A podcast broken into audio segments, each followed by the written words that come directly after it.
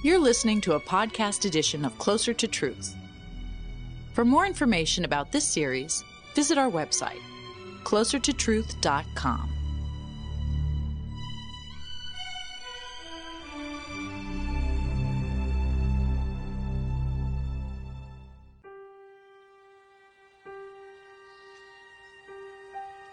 I cannot imagine going to sleep and never waking up. Death surrounds me. And although I surely know better, I somehow feel immune. I'm not alone. Eternal life. Almost all religions promise it. In one form or another, the message goes forth. Death is not final. The end of my body shall not be the end of me.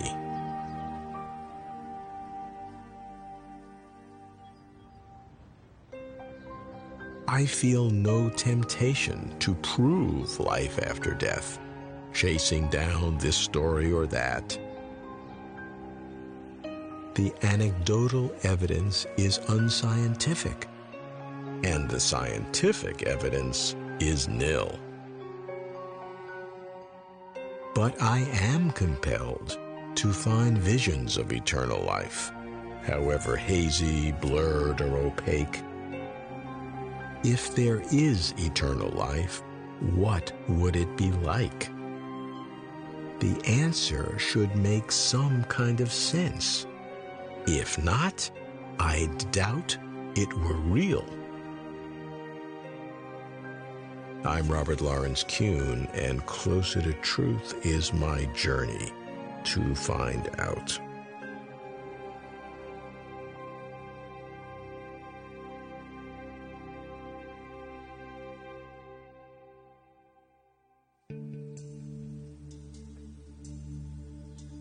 I start at Oxford with Richard Swinburne, one of the world's leading philosophers of religion.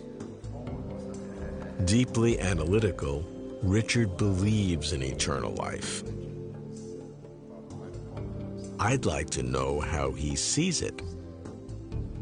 Richard, the promise of God is immortality, eternal life. Can we even begin to appreciate what this can mean? Well, I think we can begin to appreciate it, but that's about all. Um, eternal um, can be used in two senses. It can mean either outside time or everlasting.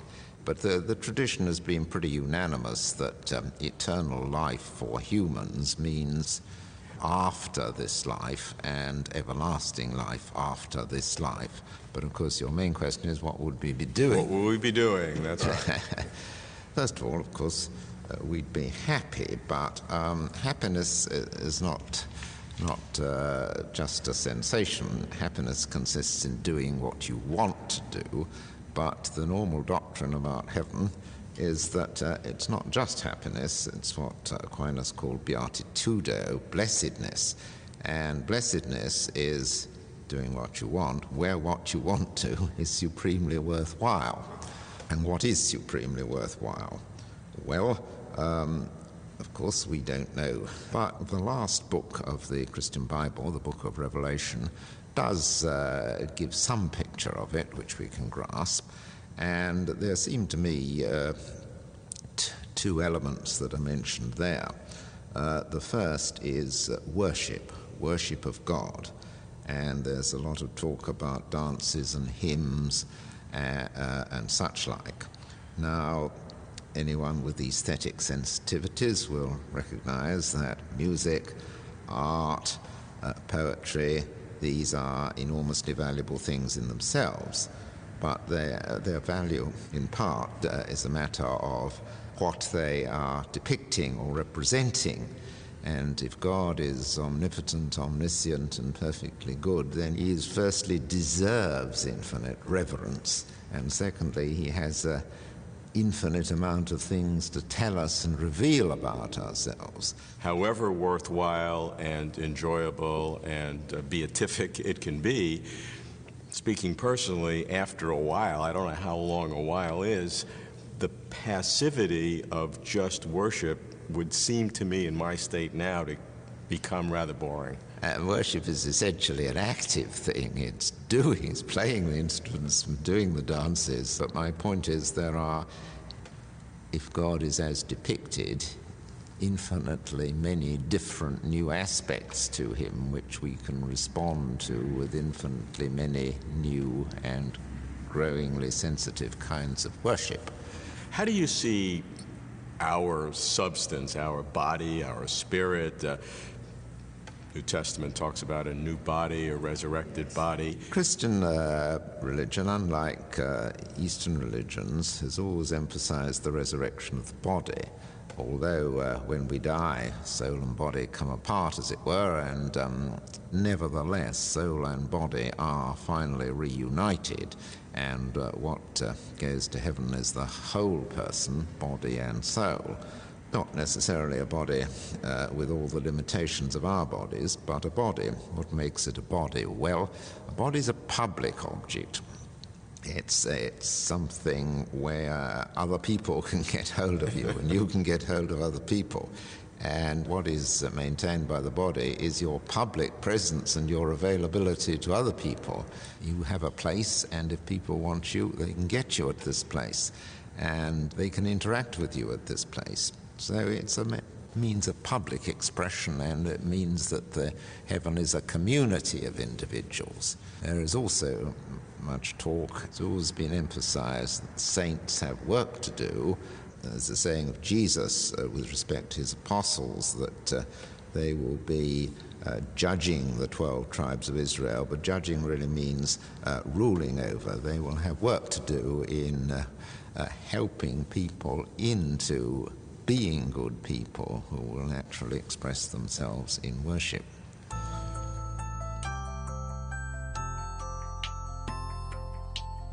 Happiness blessedness, worship, body and soul, a community of individuals with work to do.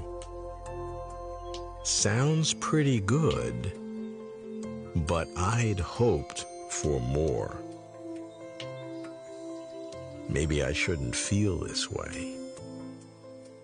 Is there more? J.P. Moreland is a Christian philosopher who believes the Bible to be the literal Word of God. Does his vision of eternal life have more? JP, I'd like to try to explore what eternal life experience would be like. When you have your new body in the resurrection, as, as you see it, this new body is, is not a material body. Materials corruptible and will disintegrate, and this is forever, right? No, it's a regular physical body. By saying it's a spiritual body, it means it won't cease, it doesn't decay. It doesn't mean it's not material. So, so it's a so body. it's a new kind of material? No, uh, I don't know the answer to the kind of material it is. I do know that it's not limited like our physical body is now. Um, I also think that uh, in the eternal in, in the eternal life when we're embodied, uh, we will have powers over matter. Uh, uh Jesus, for example, I think was an archetype. He was able to command a tree and it withered. He was able to produce loaves and fish from a sure. small number. I think we're going to be able to engage in all kinds of artistic creativity. So we'll be able to say, for example, to a hillside, I want you to turn purple and look like this. So I think we're going to engage in all kinds of learning all kinds of play, all kinds of artistic creativity. It won't be boring, it'll be exciting and invigorating. We'll always be finite, so there'll always be new things to learn. And here's the important thing we'll be able to do that with those we love and with God, and it'll be a co it'll be a co-exploration. There'll be deep, rich community, uh, times of it, deep interaction where there's not going to be hiddenness. We still we'll have a material body. We, will have a physical body. We'll be able to eat. Uh, we'll physical body mean, means made of the same kinds of. A- yeah, it'll it'll occupy space. Uh, it, will you'll, you'll be able to see it. It'll have a shape. Yeah, of course. Yeah. And, but it'll never change. Well, it won't, if, if by chance, you know, I mean, you can move your arms and you can. Yeah, I mean, won't, won't. You yeah. can color your wrist green if you wanted to. Sure. But but if by change you mean decay, right. no, it won't decay. Ever. Ever. That's yeah. right. And and uh, will all kinds of physical functions? Will there be sexuality? I don't think there will be sexuality, and we won't miss it. Uh, that won't be something that will be needed. Uh, Why is food needed? Uh, uh, I don't know why. I mean, that's why did God create worms green? Uh, it, it's a, it'll be a source of pleasure that will be something that will be conducive to our nature, whereas our sexuality won't be as essential to our flourishing. And I put it like this: Will there be pets in the afterlife? My answer Ooh, to that's that a good is, question. Yeah, my answer is that there will that, that, that, that God is about the task of making this something that's going to be unbelievably exhilarating and thrilling. And there will be whatever is needed for you to flourish as a unique human person.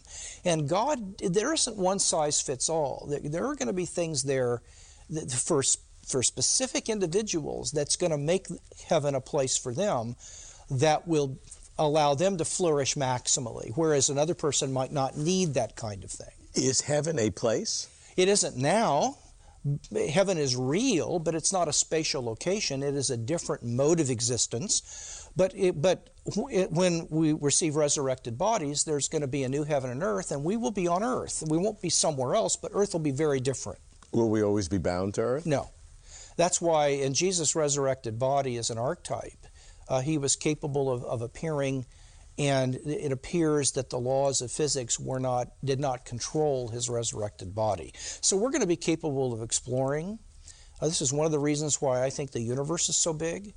I think there are going to be opportunities for us to explore and have an absolute blast. So e- everything you got except sex. Oh, and and and and a lot that you can't imagine. I, I, mean, it's that's what the, science fiction is really the only way you can get a hold of this because the imagination needs to run wild uh, to understand what this is going to be. It isn't going to be a bunch of a little old lady singing boring hymns in some wooden building that's half empty. It's going to be a celebration.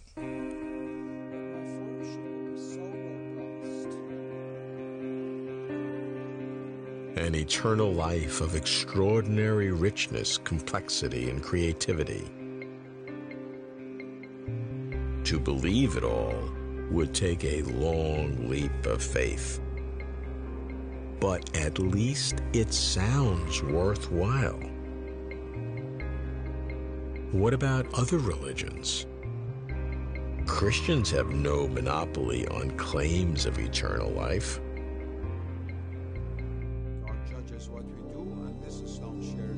For Islam's views, I turn to Seyyed Hossein Nasr, a distinguished Islamic philosopher. Hussein, what is eternal life like in Islam? You know, Robert, this is an aspect of Islamic teachings which is very much misunderstood in the West because the Quran uses a very sensuous language to describe paradise. Uh, for example, there are animals and plants in the Islamic paradise. And in fact, the Eng- uh, English word for paradise comes from the old Persian word pardis, which means garden. Hmm. And then there's the question of sexuality. That is the presence of huris, or uh, which has entered into the English language, of uh, maidens, and also men for women, and all kinds of things like that, which are then cons- were considered in the Middle Ages as proving that Islam was not spiritual and it was very sensuous. Now, of course, after the I don't mind, by the way.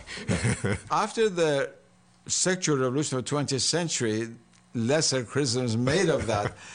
But let's take uh, this description. Uh, sexuality, sexual union, is the most powerful experience that we have on the external senses level in this world. There's no doubt about it. Eating, nothing compares to it. But it's limited. It is limited, first of all, by all the legal elements, by our own physical capabilities, by emotional relations, and thousand and one things that we all know about. Now, take all those limitations away. The heart of the experience of sexual union is a paradisal experience. That's why everybody's after it. it's a kind of seeking after the lost paradise. Now, these descriptions of paradise, which involve what's called ma'idah, that is the feast, the paradisal feast of fruit, fruit paradisal fruit, and so forth and so on, and then, uh, as I said, the sensual, sexual descriptions are not meant to simply lower the value of paradise, but to elevate it and to show that everything that's pleasurable in this world, everything that we enjoy, is really a reflection of a paradisal experience. And even within paradise, there are levels. The highest paradise uh, is called the paradise of the gardener and not the garden, paradise of the essence, in which every single concept and idea and limited form of existence is transcended. That is, even we are beyond the paradisal state in the ordinary sense. Do we still keep our own personalities or do we merge into some cosmic consciousness which some religions teach? First of all, it's not cosmic, it's metacosmic. Secondly, it's a kind of merging without destruction of the individual. There is a kind of swimming in the ocean of divinity and therefore being drowned in that ocean, but still retaining something of what we are. Meister Eckhart formulated this beautiful expression fusion without confusion. And therefore, we transcend what we usually identify as our I, because by some great mystery, which is not possible to understand simply mentally and rationally, we're given the power to be conscious of our own nothingness in the divinity.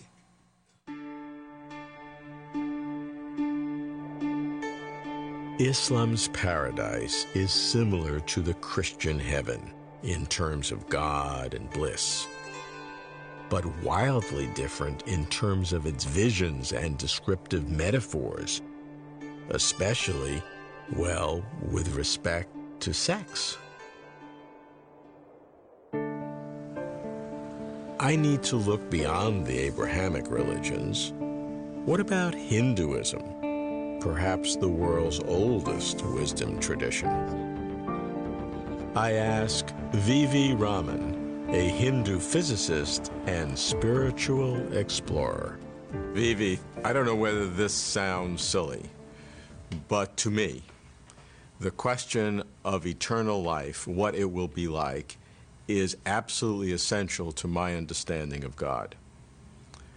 How is the Hindu understanding of eternal life reflected differs from what we are normally uh, seen in the West? The notion of eternal life implies, in, from the Hindu perspective, an existence that is without any change. And here I should go to the key idea in Hinduism that that which changes is finite, and that which does not change is eternal. So, eternal life is the equivalent of becoming part of the unchanging universe, unchanging awareness, which we call Brahman in the Hindu tradition. Therefore, from that perspective, eternal life is equivalent to what one calls the merger with the infinite. One sometimes makes an analogy with water in different containers.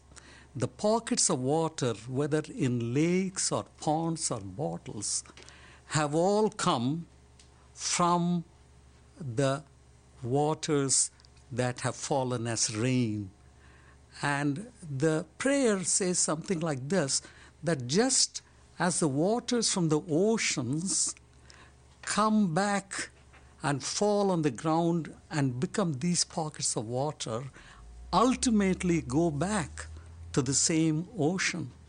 It is in that way that ultimately we not only go back to the ocean, we become one with it. And once we are part of that from which we came, we become eternal again. So, eternal life is not as individuals, but more as part of the whole. If we started in this eternal state and we went through this process, perhaps different lives, and wind up back in that state, what have we gained? Every religious tradition has a particular worldview on these matters, which I think are uh, ultimately inscrutable and fathomable. but we do have these particular pictures. The Hindu tradition simply says is that this entire experience through which we go will ultimately end up in something that is truly ecstatic, because that is what that merger with Brahman is all about. Hindus' vision of eternal life differs radically from that of Christianity and Islam in that it is existence without change. Individuality is subsumed by becoming one with the great ocean of cosmic consciousness from which we came. But is there some common vision of eternal life underlying all religions? The person I ask is Huston Smith, a great religious scholar who has personally practiced Hinduism, Buddhism, and Sufism, a mystical tradition of Islam, while remaining a lifelong Christian. What is the essence of eternal life? The Indians have a useful phrase drop the body. Uh, that's useful because it means uh, there is something that drops the body. And that is what all the religions say. Now, dropping the body occurs at the moment of death. What will it be when we drop our body?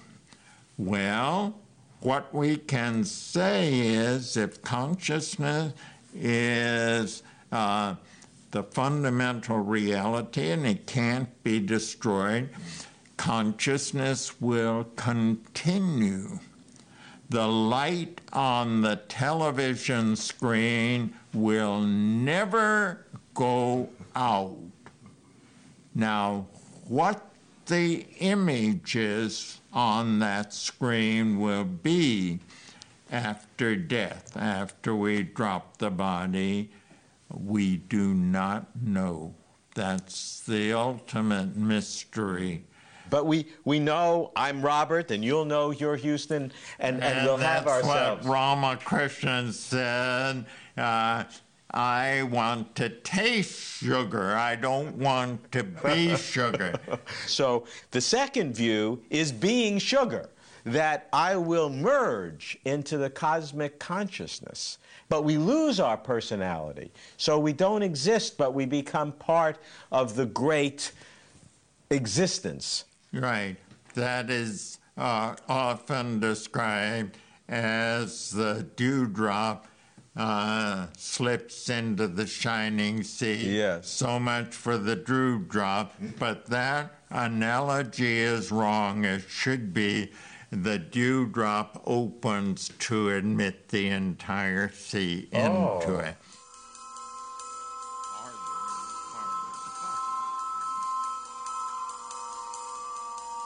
Virtually every human culture has a tradition of life after death. But this counts for nothing in uncovering what's really true. Each religion paints its own portrait of the hereafter. Some visions are ethereal in that we merge and meld with the collective consciousness and lose our personal identities.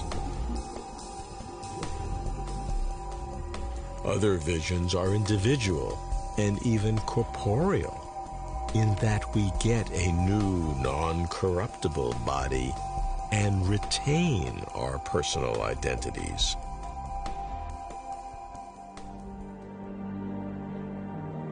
The ethereal visions are beatific and cosmic.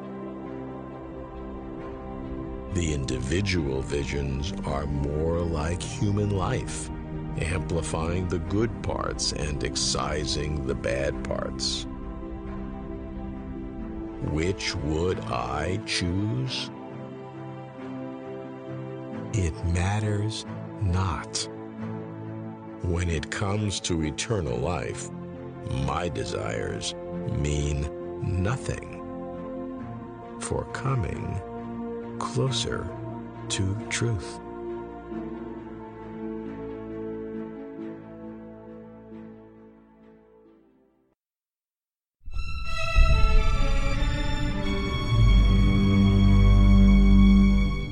To watch complete conversations with over 100 of the world's leading thinkers on cosmos, consciousness, and meaning, visit our website, closertotruth.com.